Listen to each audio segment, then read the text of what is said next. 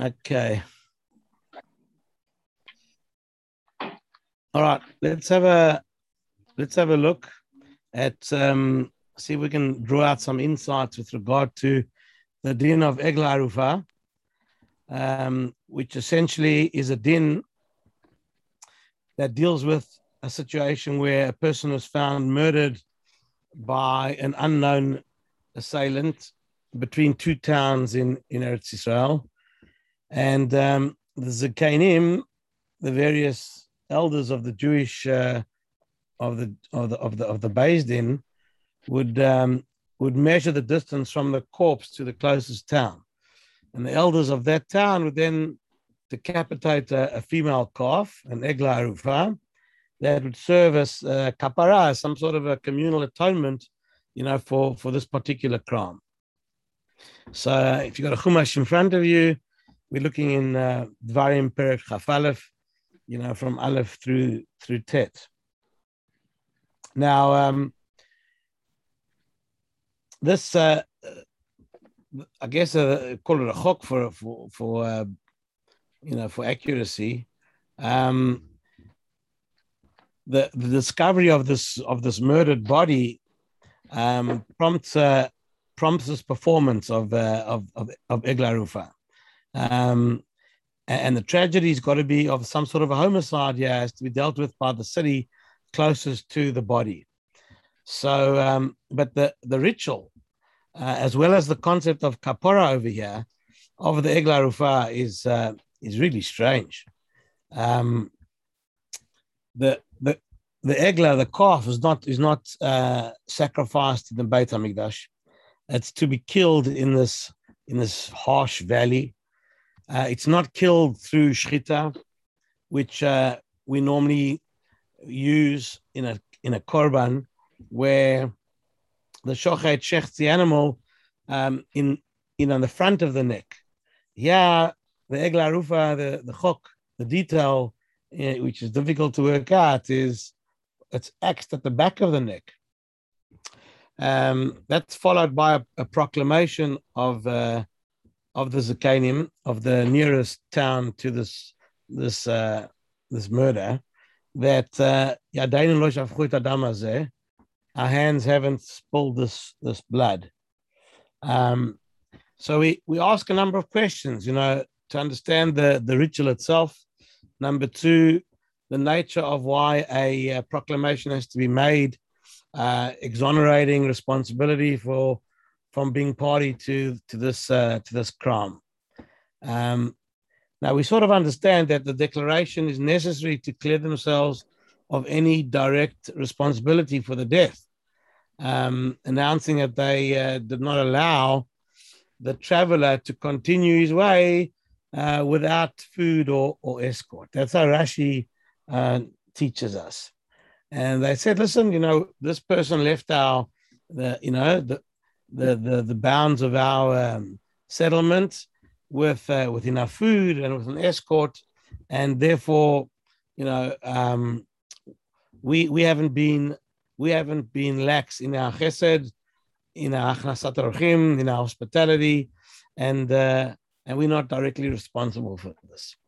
Now, it is quite bizarre to understand that we're making a statement that the absence of an escort or food, might be the reason for the death of this person, and we would have to, get kapara for this. It really highlights this concept of levaya, of trying to accompany somebody out of your house on their way to the borders of the city. So what we look to do here is try and get an understanding of some of the values that come out of this. And so what we start to see is that there are two poles, two midot, if you will, that really power the world in which we live. We have chesed and we have din, kindness and judgment. And Chesed is linked to positivity, to the forces of good, to life itself, and din is linked to negativity, harshness, even death itself. So we have here these two poles, where the performance of chesed needs to be seen as the negation of any ego that a person may have within themselves, and it follows that chesed is the foundation stone of the world. Olam chesed yibaneh, and the whole world is built on chesed. And in fact, the whole creation of the world stands as an example of HaKadosh Baruch Hu's love and benevolence, to others. Whereas the midah of din or judgment, broadly refers to the implementation of set laws, and it's the framework within which life and nature function, and it gives us structure. But din is also synonymous with punishment, and we have to appreciate that the enforcement of barriers is not in itself a bad thing. Chesed needs boundaries. Kindness requires a framework of din in order for it to stay on the side of real chesed. So when you have din on its own, that leads to, that leads to self-centeredness, where man considers himself and no one else. And chesed, is exemplified by acting lifnim mishurat adin, beyond the so-called strict boundaries. Now, we know the famous midrash, which talks to us about Avraham Avinu and as being a paradigm of chesed, and the Eishel that he had. The Eishel simply is to be translated on the most simple level as a tree, but the Baalei Musar, the Mefarshim, point out that the nature of this Eishel that Avraham Avinu planted. The letters of Eishel represent Achila, Shtiya, and Levaya, eating, drinking, and then accompanying somebody a certain distance. And this Eishel represented the service that Avraham Avinu rendered to all his guests. And all three of these aspects, Achila, Shtiya, and Levaya, are essential variables in the equation of hospitality and chesed. Now, there's a well-known chidush of the Gaon of Vilna with regard to this, that some Jewish philanthropist, suffered a reversal of fortune, and such that his house burnt down. And when the Gaon was asked about this, so he questioned whether the person had engaged in levaya. The word Eishel without the Lamed would be Eish. In other words, there was something wrong with the way that this Baal Tzedakah, this wealthy person, rendered hospitality to people. So bottom line is that chesed has got to, go further than your own home.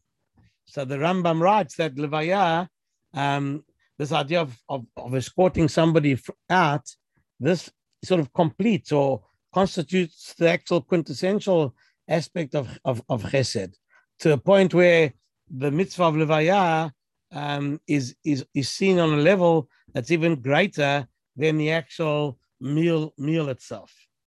So this other Rambam states in Hilchot Avil Perek Yud Daled, based on a Gemara in Masechet Sotah. So the focal point of chesed is going above and beyond what's required. And here, what's normally required is, okay, you feed somebody. But here, escorting somebody beyond the confines of one's home is kind of the extra level of where chesed really takes shape. So when you look at how we all entertain and we are hospitable, we invite people over for meals. So there, you know, we possibly could be just satisfying our own feelings of generosity, but by going beyond the confines of what happens at home, you know, accompanying the guest outside on his journey.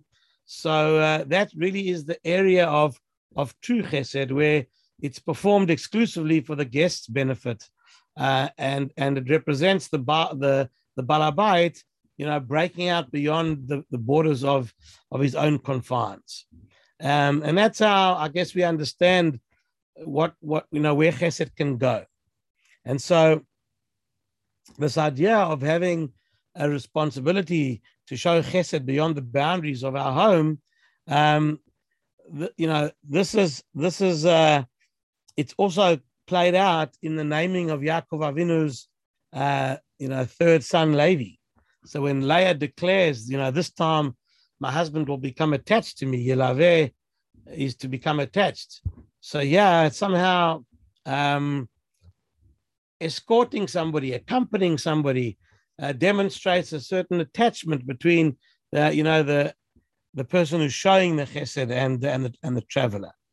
And so, perhaps this is kind of a this is really what the person feels, that when you accompany somebody out onto their journey, so there's an element of chesed that really permeates you know that experience. And so possibly the Bala Musar point out that there could be a number of invested ideas here. When a person shows chesed, but chesed, altruistic chesed, where it's purely for the benefit of the person being accompanied. So when you accompany them past the boundaries of a certain point, the Sambalei Musar talk about the psychological benefit that that accrues to an individual when you accompany them, when you give them a lift to the airport. And I think it's the Alter of Kelm, I think, who made the comment that when you go and see people traveling, they automatically psychologically are on the back foot. They travel is always fraught with things out of your control, and a person has you empowered by the fact that somebody did chesed for you, so it helps you feel protected. So. Yeah, there's a kind of a Musa Raskel from here, where we go back to the situation where this corpse is found outside the borders of the city, and the Musa is that there should have been an attachment that should have been formed between the host and his guest, and that attachment was broken through the lack of food. And the lack of an escort, and you know this breakdown of the relationship needs to be taken responsibility for, and possibly this is what the kapara that we look to achieve, you know, is achieved through the korban of the Egla Arufa.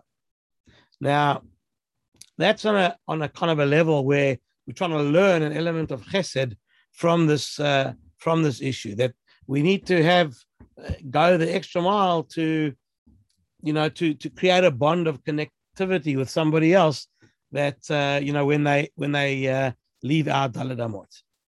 Now, there's an interesting approach, you know, to this concept.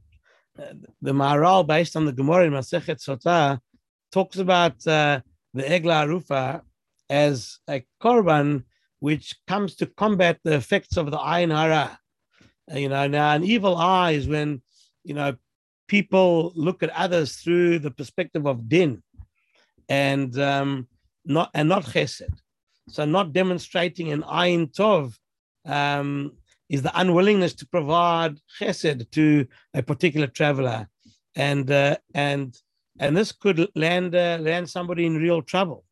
So this is what we're being taught over here that a person who doesn't demonstrate chesed to somebody but treats them through the midah of din, it could result in an ayin hora, which a negative force, which comes to the detriment of the traveler. So the lack of chesed in providing them with the food, drink, and the escort, creates a kind of negativity and judgment when the traveler looks back, and therefore the theme of the mitzvah of Eglah Arufah is said to represent the midat hadin, or the negative side of things, but it's the antithesis to the element of chesed.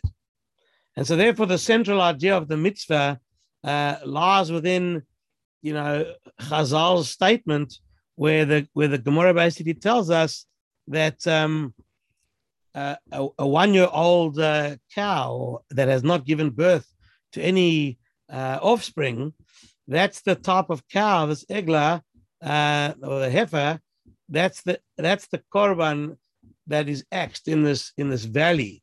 The valley is considered a harsh valley, which is representative of it's barren of fruit.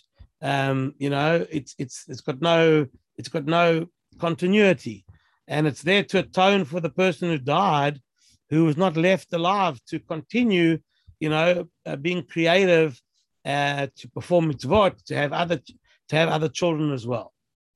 So this particular eglah, this calf, is lacking any semblance of productivity, having never contributed to anything beyond itself. It's too young to have had any of its own offspring. It's never even been able to be put to work. It's not any of benefit to anybody. So it can't wear a yoke. It can't go out in the field and be functional. So even the execution itself, we're trying to, extract out of what the Torah is telling us, reflects this negativity. So it's axed at the back of the neck, barren valley, too harsh to ever have been, worked or sown. So This negativity is embodied within the decapitation process itself, because that part of the neck, the back part of the neck, is considered in Hebrew it's called the oref. So the front of a human being represents his positivity. The back is essentially blind and dumb. It doesn't do anything. And al pi sod, al pi Kabbalah, the back of the neck represents man's lower dimension, his negative midot, by virtue of the fact that this is his unproductive side. So appropriately, when Am Yisrael are always criticized, we're spoken of as a am kshei oref, a stiff-necked person. And so if you have a look at the actual discussion in the Torah about the Eglah Arufah, right on the heels of the Eglah Arufah, there's the mitzvah of not destroying fruit trees in times of war. This was a din that, again, somehow there's a parallel over here, that just as the fruit tree is protected so that it may blossom and give forth fruit in the future, so those responsible for not making sure that the guests who've left have that extra element of protection needs kapora. So these are some of the ideas that come out to try and extract. I wouldn't say explain, because it's a real chok over here, but it's trying to explain how, once we hear of an unfortunate incident of somebody dying in between two cities, and we're looking to try and extract from what the Torah gives us all these, divrei musar. What can we learn from these things? This is kind of like this is a few fruits in the basket, if we can say, of what we can learn out of here.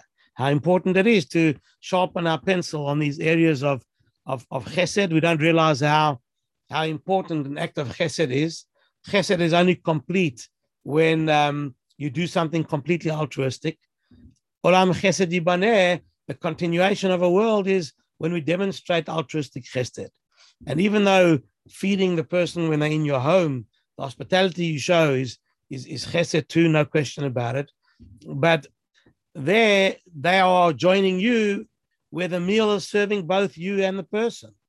Yeah, when you do some chesed to somebody outside of those personal boundaries where it's only for the sake of the other person. You know, you offer them a lift to the airport, or you walk them out a fair distance. The psychological impact that it has on the person, that there's this bond of attraction that's created, can serve them really well. And just back to that vort that I once heard about, being portraying this particular attachment to somebody when they're traveling gives them such a feel of, wow, there's somebody in the world that cares about my well-being.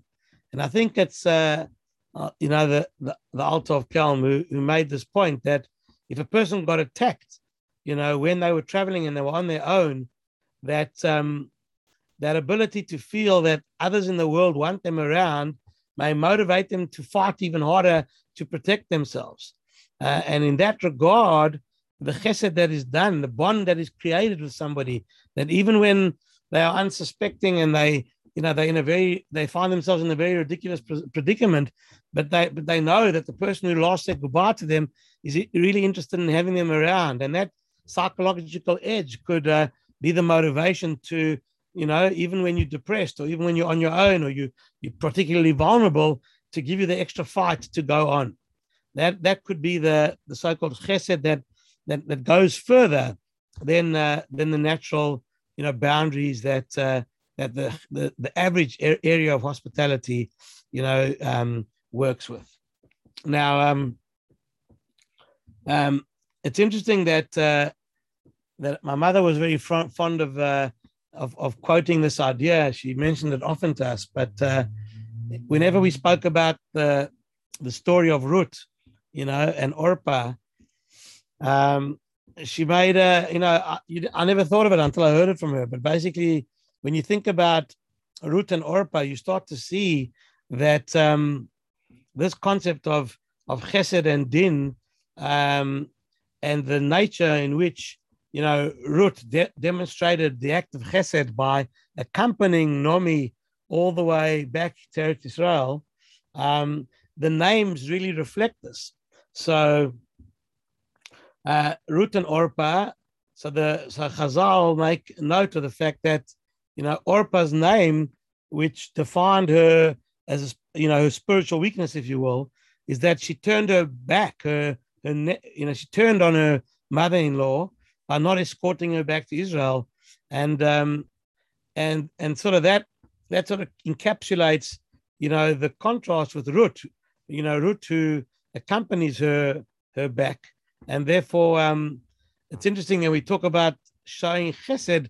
Ruth is the paradigm of chesed, and the one who acts, in the opposite of Ruth, is why in English we call it ruthless.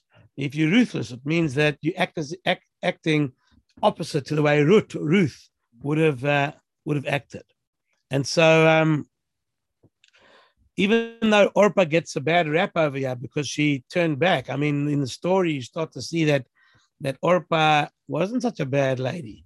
And in fact, the Gemara says that she did accompany Naomi, partially on route to Israel. And for that accompaniment, so Chazal tell us that she was rewarded. Basically, her descendant who was born from her, that was powered on by this schut, was Goliath, and he rose to be, according to the Midrash, he rose to be the leader of that particular culture. But in the end, the act of chesed of Orpah, even though it was there, wasn't complete, and unfortunately, she turned away and went back to her non-Jewish culture. But this is again an interesting approach to understand what's trying to be communicated to us over here with regard to with regard to the Musar Haskell that we can learn out of the dinim that come out of Eglah Arufah. Now, what's interesting is, just from a Lomdisha point of view, there's a great insight by the Netziv on this particular sugya, and I've just when I say it over to you, you'll see why I like it so much. Just it sort of resonates with my personality. But essentially, the Netziv makes a comment with regard to a machloket among the Rishonim and Achronim as to a particular technicality within the laws of Eglah Arufah. Now, what's the technicality? Technicality is that the whole procedure of Eglah Arufah has to be performed by Zekanecha v'Shoftecha. You know, the Zekainim, the elders, and the judges. Now, it's the Zekanecha and the Shoftecha of the nearest city, you know, to where they find the body. But Zekanecha v'Shoftecha, it's not just a stam city. The Mishnah in Masechet Sotah tells us that the city has got to be a city with a Beis Din in it. You can measure to any other city, doesn't really count, but it's closest to the city in which there is a Beis Din, because the word Zekanecha it tells us this din. Zekanecha v'Shoftecha. It can't just be a judge. There's got to be a Beis Din in this particular town, and it's the Zekainim of this city. So the Chidush is based on this Mishnah in Masechet Sotah that you have to measure the distance between cities that have Batei Din inside them. Now, what's a Beis Din? How many people constitute a Beis Din? Now, generally, the minimum that the Mishnayot in Sanhedrin teach us about is that the minimum requirement for Beis Din is 3. Now, the Mishnah with regard to this din of Eglah Arufah doesn't specify what level of Beis Din you need, but it's assumed by many that it's the minimum amount, 3. If you've got a Beis Din of 3, you know, then it would qualify the city for measurement to the actual dead body. The Rambam actually has a chidush, and this is what the Netziv does. He quotes the Rambam, says that the only city that's eligible to be measured is a city housing a Beis Din of 23, which is a very, very high level requirement. You know, a Beis Din of 23 is equivalent to almost the Batei Din in Yerushalayim, other than 71. You know, the Beit Din HaGadol. This is the next powerful Beis Din. In fact, there's almost hardly anything that a Beis Din of 23, you know, can't do. So when it comes to corporal punishment, capital punishment, Beis Din of 23 is like up there. So it's very interesting that you need such a qualified Beis Din to be considered, you know, as the city to which you measure towards the person who died.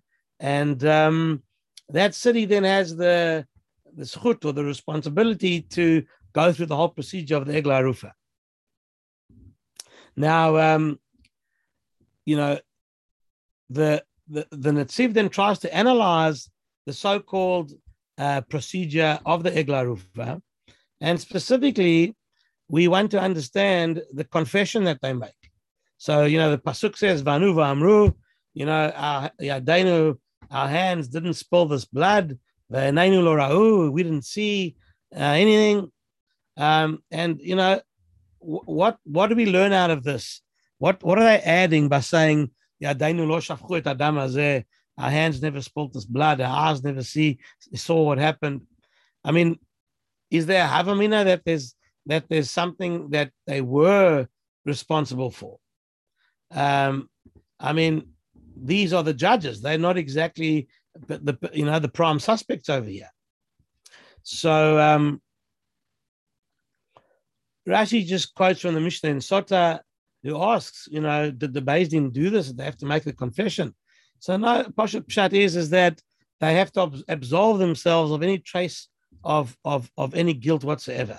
We didn't even see him leave our vicinity without any food or accompaniment. That's what they mean when they say that we're not in any way to be implicated by what happened. You know, someone killed this guy, but even on a minimal level, it's not our fault, because we weren't remiss in allowing him to leave without resources, food, and an escort. So now the question is, what's the one got to do with the other? So again, this is the Netzivya tries to give us a chidush as to what's happening, and why the Rambam is so motivated to explain that Zekanecha means a basin of 23 people. So the Netziv says that we need to look at a Yerushalmi, where the Yerushalmi gives an alternate explanation for what the Zekanim mean when they say, our hands never spilled this blood, Yadeinu lo shafku et hadam hazeh. So the Yerushalmi says as follows. In Babel, they explain the Pasuk with regards to the victim. We're not guilty at all. We didn't see the victim leave without protection. But here, the Yerushalmi explains that the reference, Yadeinu lo shafku et hadam hazeh, is in reference to the murderer. The murderer. Listen carefully. This is the great Chidush. That when the Beis Din come along and confess, we didn't see the victim leave without protection.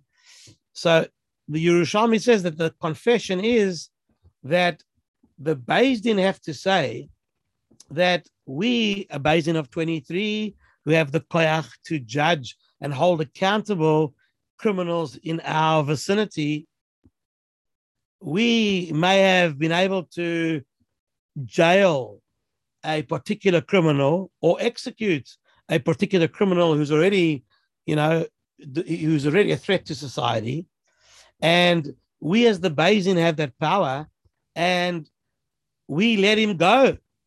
We may have been too lenient on a criminal, so. The Netziv, based on the Yerushalmi, says the confession is by the Beis Din, shelo ba'ala yadenu, that the criminal, the murderer, who perpetrated the murder, out in the fields over there between the cities, this criminal could have been in our hands, and we absolved him of the guilt that we may have, we shouldn't have done, and therefore. It's a great chidush. What is being confessed over here in the Eglah Arufah?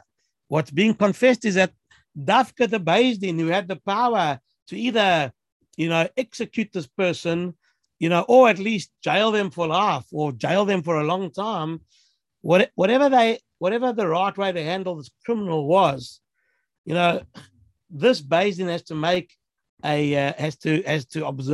absolve themselves of guilt that. His killer was someone that we had knowledge of or contact with, who should have, been due to past offenses punished, and we let him go. And it's this that Yerushalmi is reading into the words of the Torah, that this particular Beis Din of 23, who are responsible on this level to dish out, such judgments, that Beis Din has to make a declaration that we are not responsible for this killing. We did not release the killer. That's a nafka mina, says the Netziv, between the two explanations. If you say like the Bavli, that is, then the confession has to be said by the Zekanim. The Zekanim are saying that we made sure the guy had enough resources, food, escort, etc. Then, it makes sense to basically absolve yourself of not making sure that the guy had food, whatever. You only need a Beis Din of 3. But if the meaning of the declaration is that we did not free the killer, that can only be said by Beis Din who has authority to try a killer, and a Beis Din which can done dinah nefashot is 23. And that, says the Netziv, must be the source of the Rambam in the Mishnah Torah, that the Rambam has incorporated the Yerushalmi into his explanation of this pasuk with its relevant halachic conclusion. And why I say it, I think this is probably a level of understanding or applying the din of the Musar coming out of the story of the Eglah Arufah, because, Am Yisrael have a state, and now the state has got a judicial system. And now, the politicians, together with the system, are responsible for upholding the safety of all of us in Eretz Yisrael and around the world. The effects are felt too. And if the political echelon in Israel shows weakness in the area of terrorists and they release them in bargains they shouldn't, and the way they go out and they fight to protect us is compromised because of the nature of politics, whatever it is.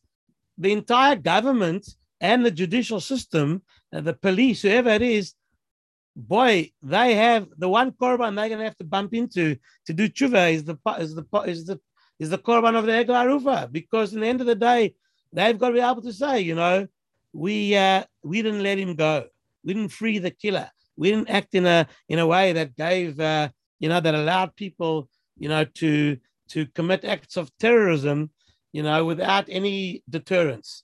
This is the responsibility from the Egel Harufa, from what you see. The declaration of what the Zakanim have to declare in order to get kapora from this Egel Harufa, you see what the responsibility is of a government that has the koyach to look after its population. And therefore, how many times would you like to throw this statement of the Yerushalmi, at the Knesset, because you've got to say, listen, this business, the way we deal with the threats to the citizens of Am Yisrael, at least from my vantage point, is ridiculously soft. And therefore, this is the problem. You had them in your hands and you let them go. And therefore, you need, whoever's responsible needs this kapora of this Egel Harufa, because in the end of the day, you can't look at us in the eye and say, we never let them go. So this is really an interesting way, based on the Yerushalmi, to look at the whole story over here. So we spent the first half of the discussion trying to extract the musar that we need to sharpen our pencil in the area of chesed, olam chesed yibaneh. And although din is necessary in order to keep chesed, in check, but olam chesed yibaneh. In the end of the day, we have to try and work hard on doing those little things that are more altruistic than what really is done by us anyway. And yes, I'm not inviting people to your home, but what the Musar is telling us is that, you got to eat anyway. So you'll have people, that'll come to you. But the mitzvah of Levaya is quite special because it demonstrates an extra level of attachment, because the act itself is altruistic. It has nothing to do, you're not getting any gain out of it as the balabait, but the person who's going, will be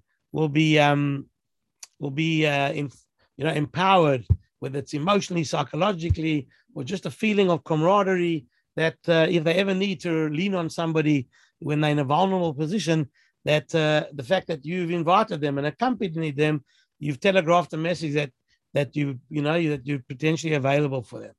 So from a psychological, emotional, and actual practical point of view, there's the area of chesed that comes out from this particular mitzvah is important to work with, and that ultimately the paradigm of chesed root, is something that we look at all the time. Roots levaya of Nomi has to be celebrated, and then we turned it around to this lomdisha chidush of the Netziv, that there's a lot what to gain Musar Haskell wise out of what confession has been uttered here by a Beis Din, and the Netziv's ability to draw the nafkamina between those opinions who say that a Beis Din of three is enough. That would make sense if you're trying to enforce the first half of the shiur is to sharpen a pencil on the mitzvah of chesed. The Rambam's chidush that you need a Beis Din of 23. That can be understood, and the musar from here is that anybody in a position of authority who would have been able to protect those around them, but it doesn't, has to have this kapora, because people of authority and people who can protect others and they don't have, aren't able to say with a clear conscience that yadainu lo shafku et hadam hazeh. And that's like another area where we have to work on. And I guess if you if I put my wife's shaitel on for a second, wearing her hat, she would this whole area of domestic violence and child sexual assault, and this whole entire area which has grown to plague proportions in our society, and the fact that there are authorities, people in a position, mandatory reporters in positions of authority, this is it's the same Indian. There are people that are in positions of authority, and if those people in positions of power, abuse those positions of power, you see what havoc it creates in the lives of people of victims. And if mandatory reporters don't even report it, then you also can't get up and say, with a clear conscience, and our hands never spilt this blood. And therefore, the Eglah Arufah, at first glance, it seems like an absolute chok, a korban that's got no bearing on a normal situation, on normal life. But through our analysis, you start to see that we can apply the concept of Eglah Arufah to so many areas of how we function as a society and as individuals within the world of chesed and protection of society, that this chok now, even though we admit it's a chok, no one would have come up with this recipe of a korban. But now that HaKadosh Baruch Hu gave us the chok, we can start to analyze and draw, some real practical musar haskel from the way we analyze this mitzvah of Eglah Arufah.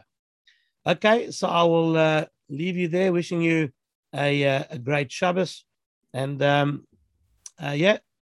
shirim are all advertised. You see the Community Connect. You see all so whenever you want to join us, no problem. Watch for the timetables, and the shirim generally are recorded, so they're all accessible. Okay, so Shabbat shalom and be well. Thank you very much. Good Shabbos. Thank you. Beautiful. Take care. Beautiful. All right, enjoy.